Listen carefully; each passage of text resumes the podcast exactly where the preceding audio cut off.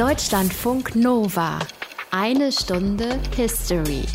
Mit Markus Dichmann. Die Freiheit des Glaubens, des Gewissens und die Freiheit des religiösen und weltanschaulichen Bekenntnisses sind unverletzlich. Die ungestörte Religionsausübung wird gewährleistet. Artikel Nummer 4, also ganz weit vorne die Nummer 4, Artikel 4 des deutschen Grundgesetzes. Und ich dachte mir, das haut rein, kann man schon mal machen, gleich so eine Sendung mit einem schönen staatstragenden Grundgesetzsprech beginnen. Und dieser Artikel 4, der gilt für 23,5 Millionen Katholiken in Deutschland, 22 Millionen Protestanten, 4,5 Millionen Muslime, 270.000 Buddhisten und 99.000 Juden oder, um das mal zusammenzufassen, für 58 Prozent aller Deutschen, über die Hälfte, die von sich sagen, an irgendeinen Gott zu glauben. Wir sind also hierzulande in Deutschland überwiegend gläubig. Und wir dürfen das auch sein. Und zwar jeder auch auf seine Art und Weise, so wie er es will. Ihr könnt es erahnen, wenn wir über Geschichte reden wollen hier heute in einer Stunde History, dass das nicht immer so war. Aber ein wichtiger Schritt auf dem Weg ins Heute zur Religionsfreiheit war das brandenburgische Toleranzedikt. 1664, vor 355 Jahren und darum geht es hier heute. Aus den prallgefüllten Schatzkammern der Menschheitsgeschichte. Euer Deutschlandfunk Nova-Historiker Dr. Matthias von Helfeld. Ich fasse noch mal kurz zusammen, Matthias. Grüß dich. Ich grüße dich ebenfalls. War ja im Gegensatz zu dir nicht jeder dabei. 1664 oh, beim brandenburgischen Toleranzedikt. Worum geht's? Da steht drin, dass Lutheraner und Calvinisten, zwei Gruppen von evangelischen Christen, diese Lutheraner und Calvinisten, haben sich jetzt in Brandenburg gefälligst in Frieden zu lassen. Vielleicht erzählst du uns aber erstmal, was das damals für ein Land war, dieses Brandenburg. Ja, ja, Stichwort Frieden ist ganz gut. Es hatte nämlich extremst zu leiden unter dem Dreißigjährigen Krieg, der mhm. ja von 1618 bis 1648 stattgefunden hat. Am Anfang war man zunächst noch außen vor, da hatte, hatte man nicht viel damit zu tun. Ab 1626 allerdings wurde man dann mehr und mehr in Mitleidenschaft gezogen. Zunächst auf Seiten der Protestanten und eben dann auf Seiten der Kaiserlichen, also der Katholischen. Einer der Hauptaustragungsorte des Krieges war damals Brandenburg, nachdem der Schwedenkönig Gustav II Adolf über Brandenburg ins damalige Deutsche Reich einmarschiert ist mhm. und am Krieg eben auf Seiten der Protestanten teilgenommen hat. Danach hat Brandenburg mehrfach die Seiten gewechselt, ist mehrfach besetzt und auch mehrfach zerstört worden. Oh, meine Herren. Und solchen waren die Folge Hungersnöte, Städte und Dörfer lagen in Trümmern. Und es gab tatsächlich Städte in Brandenburg, die hatten nach dem Krieg nur noch ein Drittel der Bevölkerung aus der Zeit vor dem Krieg. Wow. Dieser 30-jährige Krieg endet 1648 mit dem Westfälischen Frieden. Also nehme ich mhm. mal an, dass Brandenburg auch von diesem Westfälischen Frieden betroffen war. Ja, sehr. Und zwar schon 1641. Der damalige Kurfürst von Brandenburg, Friedrich Wilhelm, die hießen übrigens alle so. Okay. Ähm, also der, der das Edikt dann auch veranlasst hat, vom polnischen König Wladislaw IV. das Lehen bestätigt bekommen für Preußen. Und von da an war er Herzog von Preußen. Mhm. Kurfürst von Brandenburg und Herzog von Preußen in Personalunion. 1648 1940 bekam er auch noch Hinterpommern, die Stifte Magdeburg und Halberstadt und das Fürstentum Minden dazu. Brandenburg-Preußen kann man dann sagen, war aber nicht zusammenhängend und umgeben von sehr mächtigen Staaten. Frankreich zum Beispiel. Schweden war damals ein ganz mächtiger Staat. Dann sein Lehnsgeber, nämlich Polen und die Habsburger. Und was machte er dann? Logischerweise so eine Art Schaukelpolitik zwischen den Mächten und er hatte eine erhebliche Aufbauarbeit zu leisten. So, und bei dieser Aufbauarbeit dieses neuen brandenburgisch-preußischen Staates war eine Gruppe sehr wichtig, über die wir hier in einer Stunde History auch schon mal gesprochen haben, Matthias, nämlich die Hugenotten, mhm. die aus Frankreich dazukommen. Allerdings hatten die eine andere Konfession als die ansässigen Brandenburger. Ne? Die Hugenotten waren Calvinisten und die Brandenburger Lutheraner. So ist es.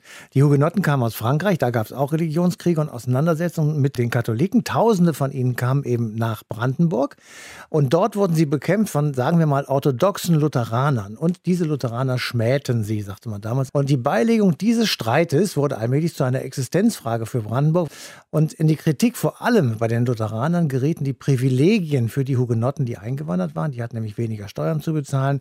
Sie konnten Religion in ihrer eigenen Sprache ausüben. Sie hatten sofort die Bürgerrechte. Rechte und ihre Existenzgründungen wurden sehr gut finanziert. Mhm. Also da waren gewisse Vorteile, die eben auch die anderen nicht hatten. Und all das wird 1685, also 20 Jahre nach dem Toleranzedikt von Brandenburg, noch einmal in einem weiteren Edikt schriftlich garantiert. Und das lese ich jetzt vor, weil der Titel so wunderschön ist. Okay.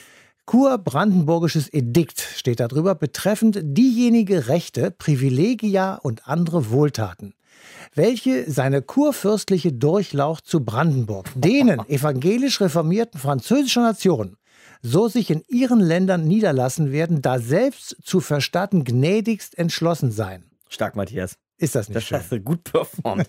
Man muss aber sagen, Calvinisten, Lutheraner, wenn wir hier heute über Religionsfreiheit sprechen wollen, Matthias, reden wir bisher ja nur über evangelische Christen, also zwei verschiedene Gruppen von Protestanten.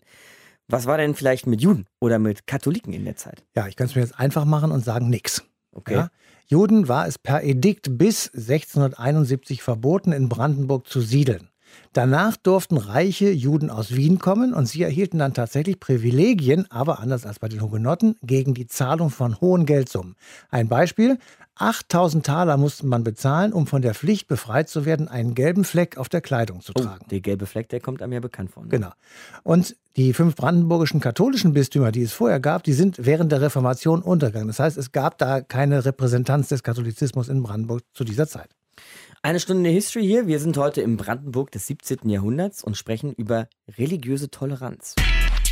Deutschlandfunk Nova. Brandenburg war ein raues Pflaster. Ein sehr raues Pflaster im 17. Jahrhundert nach dem Dreißigjährigen Krieg, der das ganze Land verwüstet hatte. Und umso wichtiger war es, miteinander auszukommen.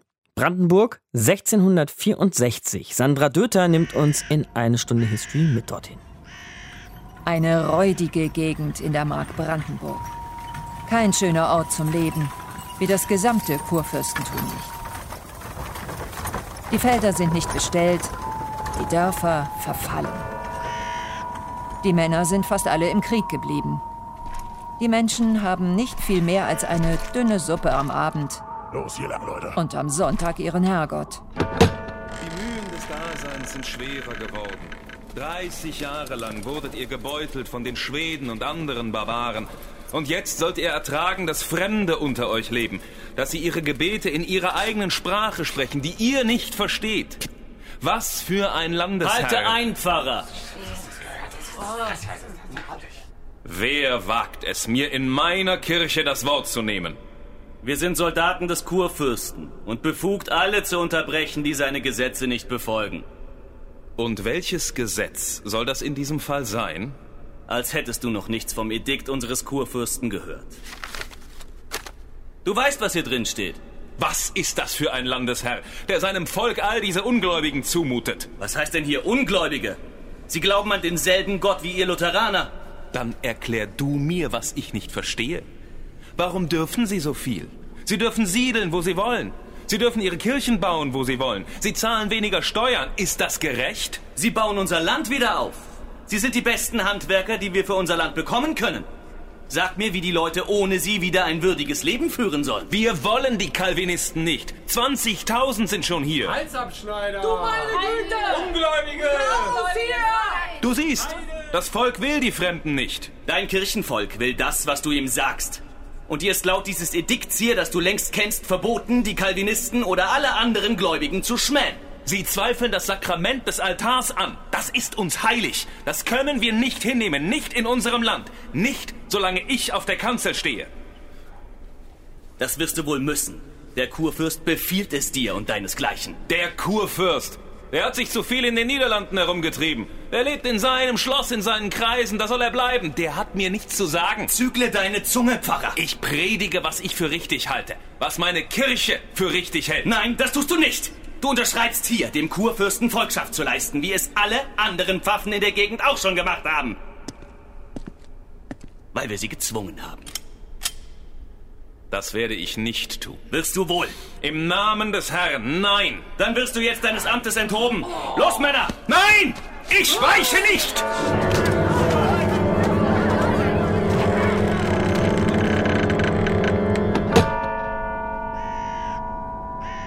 Gewonnen hat der, der die Macht hatte.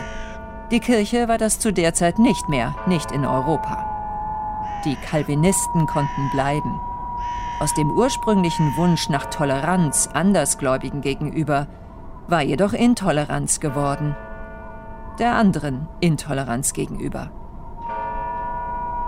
Ein Schritt, besser miteinander auszukommen im Brandenburg des 17. Jahrhunderts, das brandenburgische Toleranzedikt. Sandra Döter hat uns mitgenommen in eine Stunde History.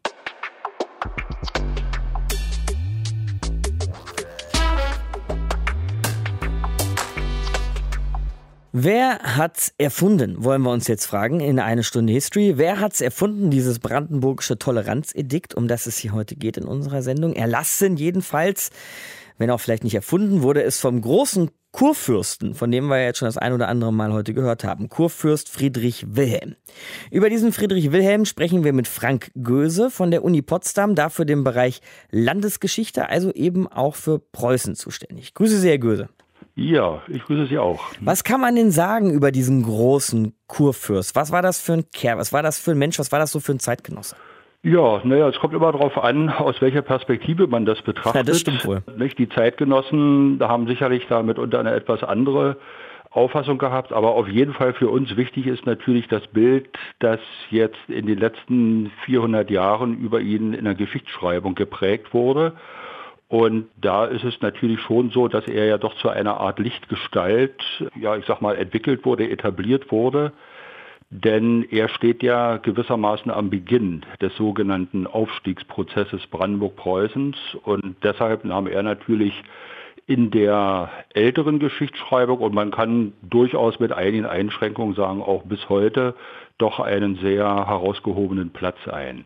Bevor wir das weiterentwickeln mhm. wollen, Herr Göse, denken wir doch kurz aber noch erst an seine Zeitgenossen, also die Menschen, die damals von ihm regiert wurden oder vielleicht auch mit ihm regiert haben. Was dachten die über ihn? Na, da kommt es immer darauf an, welche Gruppe man dabei berücksichtigt. Also ich sag mal, diejenigen, fangen wir an mit der eigenen Familie. Sie haben sowohl einen, ja, auch treusorgenden Familienvater, an der Seite wissen können. Mhm. Auf der anderen Seite gibt es aber auch solche Charakterzüge bei ihm, die naja, ich sag mal, ihn nicht ganz so sympathisch erscheinen lassen. Ich erinnere hier doch auch an einige Zerwürfnisse, die es ja innerhalb der Familie gab, vor allen Dingen nachdem er nach dem doch recht frühen Tod seiner ersten Gemahlin, Luise Henriette von Oranien, eine zweite Gemahlin zur Frau nahm und da kam es natürlich dann so zum Ende seines Lebens hin doch zu einigen Problemen. Bekannt zum Beispiel etwa das Zerwürfnis mit seinem Nachfolger, dem Kurprinzen Friedrich, also der spätere Friedrich III. Mhm. Da hat man natürlich den Vater auch in einer etwas anderen Rolle gesehen, aber da fällt es natürlich nun schwer, nun hier so den Stab über ihn zu brechen, sondern da gilt natürlich immer der alte Grundsatz Audiator et altera pars, also man muss auch immer beide Seiten da hören. Und das ist gewissermaßen wie wenn so zwei Züge so aufeinander mit hoher Geschwindigkeit zurollen. Und dann kam es natürlich zum großen Eklat. Mhm. Äh, was dachte denn das vielleicht das Volk aber auch so über ihn? Also wenn man das überhaupt äh, zusammenkriegt, was naja, das Volk da wird dachte? Das schon ein bisschen, ein bisschen schwieriger, Aha. weil man muss sich immer vor Augen halten, dass natürlich damals aufgrund von alleine der kommunikativen Verhältnisse im 17. Jahrhundert es natürlich nicht diese ich sag mal, Nähe zwischen Volk und den Regierenden gegeben hat. In der Regel kann man sagen, war das ja doch eine sehr gestufte Gesellschaft gewesen. Also ich sag mal, der normale Stadtbürger oder ein erbuntertäniger bäuerlicher Hintersasser auf einem adligen Rittergut, der hat natürlich vom Kurfürsten, vom Landesherrn relativ wenig mitbekommen. Mhm. Am unmittelbarsten war das Verhältnis vielleicht noch auf den kurfürstlichen Domänen, wo also der Kurfürst, ich sag mal, in einer Art als super Großgrundbesitzer agierte, ich sag mal, über Amtleute eben dort auch ja, ich sag mal, auch in Einzelfragen eben bestimmen konnte. Ansonsten haben es natürlich die sogenannten Untertanen zu tun gehabt mit den regionalen und lokalen Obrigkeiten. Was man aber eben sagen kann, ist, dass zum Beispiel also eine direkte Beziehung zum Beispiel bei den neu ins Land kommenden Leuten, also wenn wir zum Beispiel eben hier an die niederländischen Kolonisten denken, wenn wir an die Hugenotten in Frankreich denken, Schweizer, Wallonen und so weiter, da hat sich natürlich schon so etwas wie Dankbarkeit auch aufgebaut, weil natürlich diese Leute genau wussten, wem sie eigentlich hier diesen Neustart in Brandenburg beziehungsweise in den anderen Provinzen des Gesamtstaates zu verdanken haben. Und wie ist es jetzt beim Toleranzedikt? Sie haben ja gerade vom Neustart gesprochen. Für viele, sagen wir eben Einwanderer, die nach Brandenburg, später Preußen kamen. War dieses Toleranzedikt von 1664 tatsächlich eine Idee der religiösen Toleranz, die der große Kurfürst da hatte? Naja, man muss sagen, der Hintergrund dieses Toleranzedikts ist ja eigentlich weniger, äh, ich sag mal, angenehm gewesen. Es ist ja das Produkt eines sich sehr lange Zeit zuvor schon angestauten Konfliktes.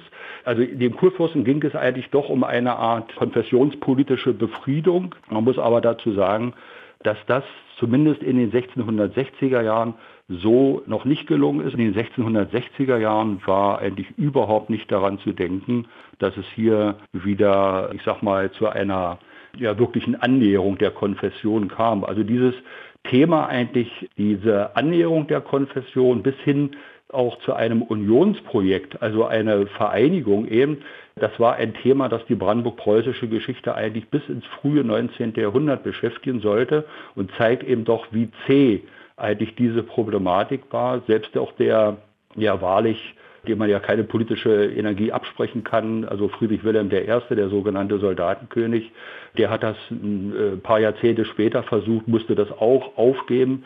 Erst wirklich 1817, erst zum 300. Jahrestag der Reformation, hat man das dann so einigermaßen hinbekommen. Aber zur Zeit äh, des großen Kurfürsten war das ein Thema, das er auch als unerfüllt im Rahmen seiner politischen Agenda dann irgendwann aufgeben musste. Er konnte nur über bestimmte Edikte eine gewisse Mäßigung erreichen, aber das Grundproblem als solches äh, ist nicht gelöst worden. Sagt Frank Göse von der Uni Potsdam bei uns in eine Stunde History. Danke Ihnen, Herr Göse. Ja, bitteschön.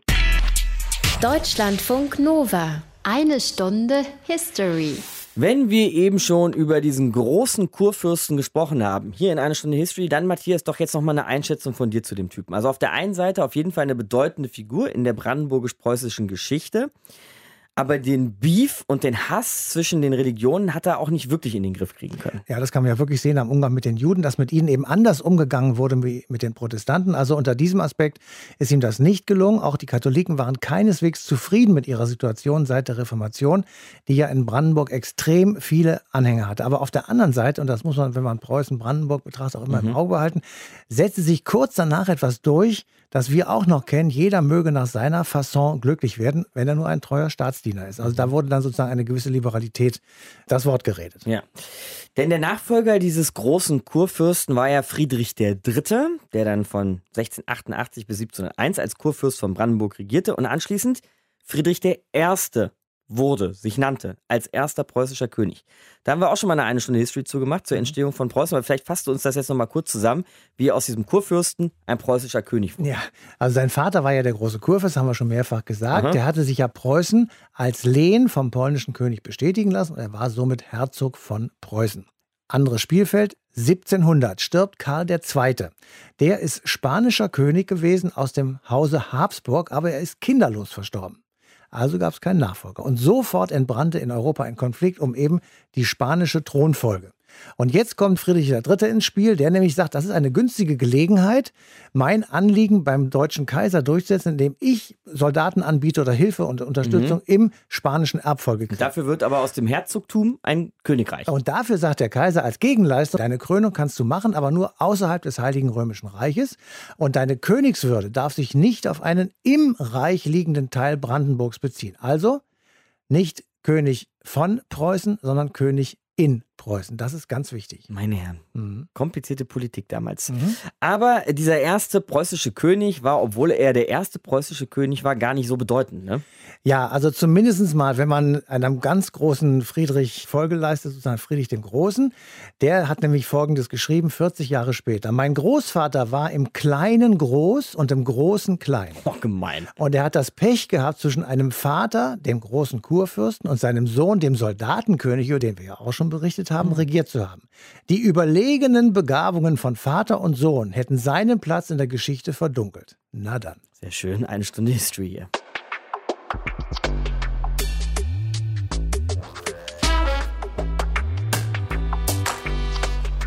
Gewonnen hatte die Intoleranz gegenüber der Intoleranz. Der Staat war nicht länger tolerant mit denen, die einer anderen Konfession gegenüber nicht tolerant sein wollten. So haben wir es vorhin hier in unserem Beitrag gehört, in einer Stunde History. Es geht um das brandenburgische Toleranzedikt 1664 und wir sprechen mit Mathis Leibitzeder vom Geheimen Staatsarchiv Preußischer Kulturbesitz. Ich grüße Sie. Guten Tag, Herr Dichmann.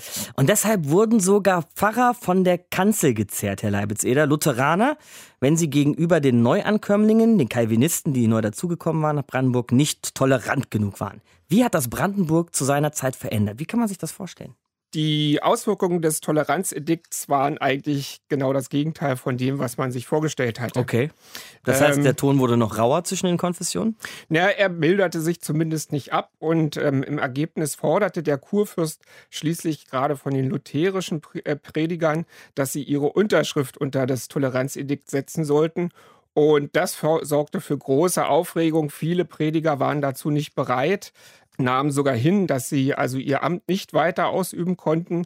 Ähm, darunter war auch der bis heute noch bekannte ähm, Kirchenlieddichter Paul Gerhardt, der also ähm, Brandenburg damals verließ und im Ergebnis gerade in der Residenzstadt Berlin war daraufhin ein großer Teil der lutherischen Pfarrerschaft ausgetauscht worden. Mhm.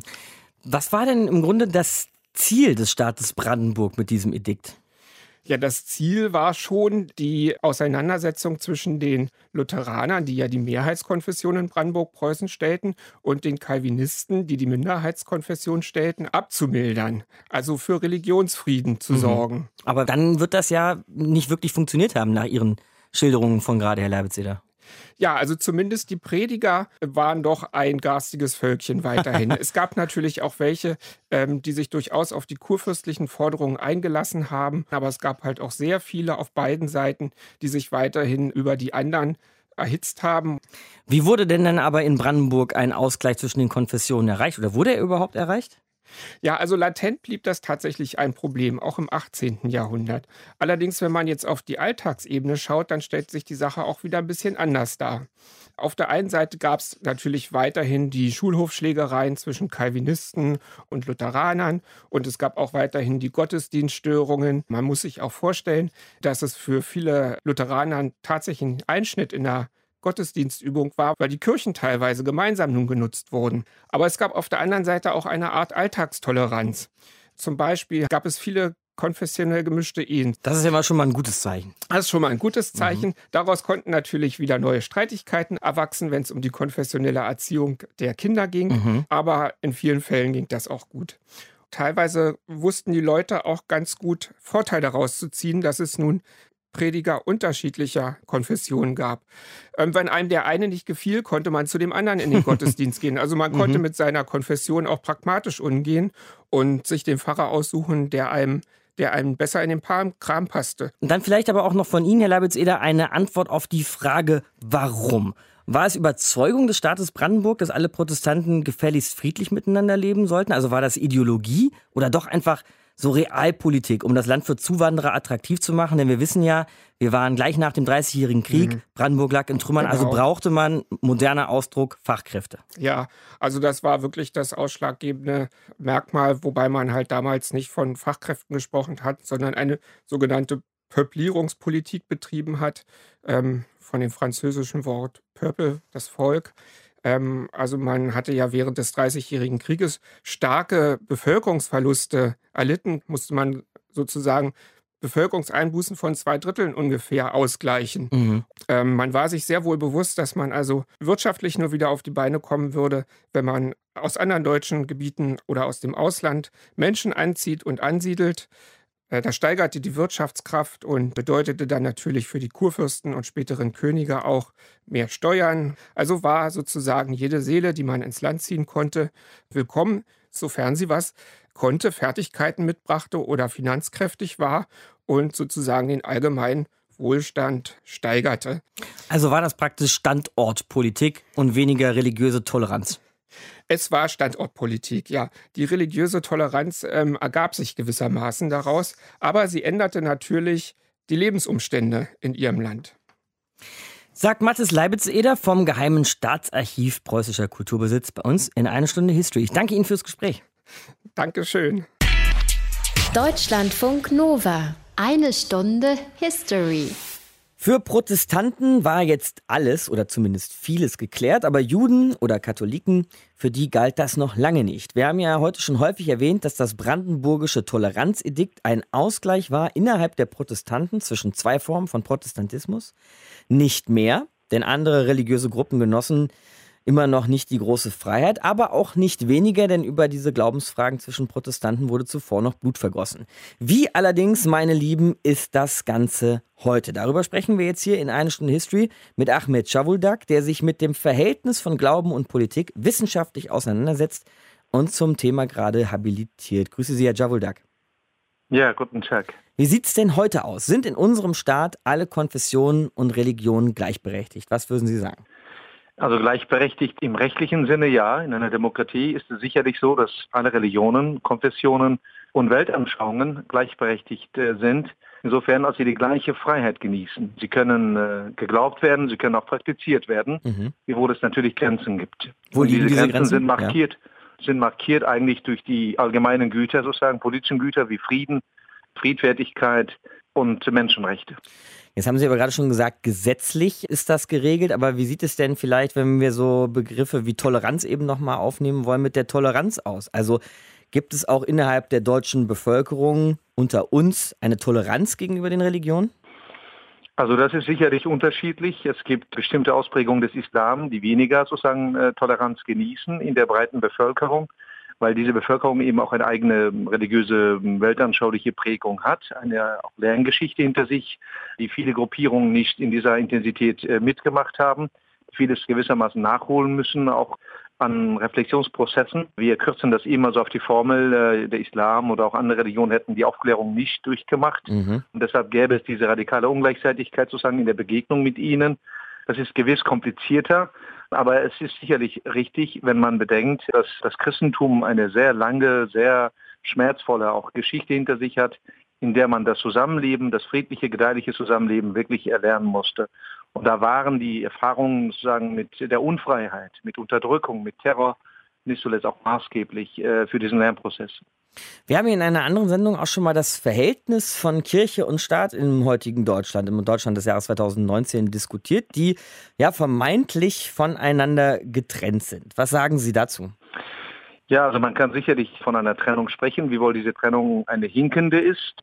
Denn ähm, es gibt natürlich keine Staatskirche, das ist in der Verfassung so verankert. Trotzdem gibt es äh, verschiedene Bindungselemente, also Elemente zwischen beiden sozusagen Institutionen, auf der persönlichen Ebene, auf der sachlichen Ebene gibt es sicherlich eine Scheidung zwischen, wenn man so wie Seelenheil und Gemeinwohl, Politik und Religion. Mhm. Diese Trennung wird konterkariert gewissermaßen durch viele Elemente, Restelemente der organisatorischen Verbindung. Die Kirchen genießen eben nicht den Status eines privaten Vereins, sondern sind öffentlich-rechtliche Körperschaften. Und damit hat man sie gewissermaßen im Grunde in den Vorraum des Staates gebracht. Mhm weil sie eine, hm, nicht nur eine historische Dignität haben, sondern ihnen auch eine gesellschaftspolitische Relevanz zugesprochen wird, die anderen Kräften in der Gesellschaft nicht ähm, zugestanden wurde. Woran kann man das denn merken, Herr Javuldak, dass die Kirche, wie haben Sie das gerade genannt, im Vorraum des Staates steht? Die Kirchensteuer ist ja ein so ein berühmtes Beispiel, aber wo macht es sich vielleicht noch so bei uns im Alltag begreifbar? Also wir haben zunächst einmal in der Verfassung selbst auch diverse sozusagen Verbindungslinien. Man denke etwa an Gott in der Präambel ähm, in der Verfassung, man denke an Religionsunterricht, an theologische Fakultäten, an den Universitäten oder an den Erziehungszielen in den Landesverfassungen. Ehrfurcht vor Gott wird dort explizit in vielen Verfassungen, Landesverfassungen, in Bayern, in, in Nordrhein-Westfalen äh, als Erziehungsziel äh, genannt. Und daran sieht man doch auch, dass es in Deutschland eben keinen so tiefergehenden Konflikt gab wie in Frankreich zwischen Staat und Kirche. Und man deshalb versucht hat, sozusagen die Kirche, den Glauben hineinzunehmen in den Staat. Diese komplementäre Ordnung von Staat und Kirche war immer wichtig, auch in extremen Situationen. Also man denkt etwa nach dem Zweiten Weltkrieg waren die Kirchen eben sehr wichtig, um äh, elementare sozusagen Dienste zu erfüllen. Die Menschen haben sich an ihnen gestützt, haben an ihnen Halt gefunden. Es gab den Staat ja so nicht mehr und die Kirchen genossen immer ein größeres Vertrauen. Aber ist das nicht vielleicht auch heute noch eine wichtige Funktion? Also können nicht auch Kirchen, Glaubensgemeinschaften vielleicht allgemein mit ihrer religiösen Botschaft, mit ihrer Moral, die Sie auch eben angesprochen haben, sich in politische Fragen auch mal ruhig einklinken? Ja, das machen sie ja auch tatsächlich. Also das ist äh, der moralisch heikle Bereich ist sicherlich der Treffpunkt zwischen Staat und Kirche, Religion. Das ist in vielen Religionen so, dass sie sich besonders in dem moralischen Bereich artikulieren und einbringen in die Politik. Wird natürlich äh, ein bisschen problematisch, wenn man selbst auf moralisch wackeligen Füßen steht, ne? Ja, sicherlich. Das ist die Balance, die Sie immer wieder machen müssen, hinkriegen müssen. Aber man denke an Abtreibung, an Gentechnik, die etwa mit der Gefahr einer Selbstobjektivierung des Menschen einhergeht. Das macht inzwischen sogar einem Philosophen wie Habermas eben Sorgen. Er sieht, dass die Religion ein Menschenbild sozusagen kultiviert, das sehr essentiell sein könnte, dass wir einfach geschöpft sind, dass wir uns nicht aussuchen gewissermaßen unsere Eigenschaften und so weiter, dass das die Subjektstellung des Menschen garantiert. Und es gibt ähm, auch natürlich so viele Verbindungen zwischen den politischen Parteien und äh, den Kirchen. Es gibt eine Art Lobbyarbeit der Kirchen. Es gibt ähm, natürlich auch die Personalunion sozusagen. Es gibt viele Politiker, die äh, eben auch Katholiken sind, Protestanten sind, auch Muslime natürlich inzwischen. Und das führt dazu, dass diese Energien gewissermaßen hineingespeist werden, auch in die Politik. Sagt Ahmed Javuldak bei uns hier in einer Stunde History. Wir haben über Glauben und Politik, Kirche und Staat miteinander gesprochen. Danke Ihnen. Ich bedanke mich. Deutschlandfunk Nova. Eine Stunde History. Ahmed Javuldak hatte gerade hier so seine Bedenken, was die Gleichheit und die Freiheit der Religionen in Deutschland angeht. Aber ich erinnere trotzdem nochmal an Artikel 4 des Grundgesetzes. Die Freiheit des Glaubens, des Gewissens und die Freiheit des religiösen und weltanschaulichen Bekenntnisses sind unverletzlich. Eine Stunde History hier machen wir Schluss für heute, Matthias, mit folgender Überlegung. Religionsfreiheit. Ne? Wenn wir so an die ganzen Kriege denken, über die wir heute gesprochen haben, dann ist Religionsfreiheit Teil der Freiheit des Menschen insgesamt, Teil des Friedens in Europa. Also meines Erachtens ja, ich würde es auch dick unterstreichen. Es muss Freiheit in Bezug auf die Religion und auf das Gewissen herrschen. Dann ist zumindest die Voraussetzung gegeben, dass es relativ häufig Frieden gibt. Das brandenburgische Toleranzedikt zeigt ja, wie wichtig das damals war und wie sehr umstritten es auch war. Also es war ein Kampf eben um diese Toleranz gegenüber anderen Religionen. Wenn man sich mal umblickt, dann kann man Überall dort, wo es religiöse Intoleranz gibt, also Streit zwischen den Religionen, kann man Krieg finden. Und ich halte eben den Spruch, jeder soll nach seiner Fasson selig werden von Friedrich dem Großen, den wir vorhin schon mal zitiert haben, für total treffend. Jeder soll es machen, wie er will. Und es muss darauf geachtet werden, dass keine Religion der anderen, wie es damals hieß, Abbruch tut, also Schaden zufügt. Und wenn man sich daran halten würde überall, dann müsste es eigentlich klappen, zumindest mal mit dem gesellschaftlichen Frieden. Religiöse Toleranz, von der war im Jahr 1479 allerdings noch gar nichts zu spüren, denn damals wurde alles klein gemacht, was nicht ins Weltbild passte. Inquisition nannte man das und die Hexenverbrennung war Teil dieser Inquisition. Vor 540 Jahren findet die erste Hexenverbrennung auf deutschem Boden statt und das ist dann nächste Woche unser Thema. Bis hierhin danke dir, Matthias. Markus Dichmann, mein Name. Habt eine schöne Woche. Ciao. Deutschlandfunk Nova. Eine Stunde History. Jeden Montag um 20 Uhr. Mehr auf deutschlandfunknova.de.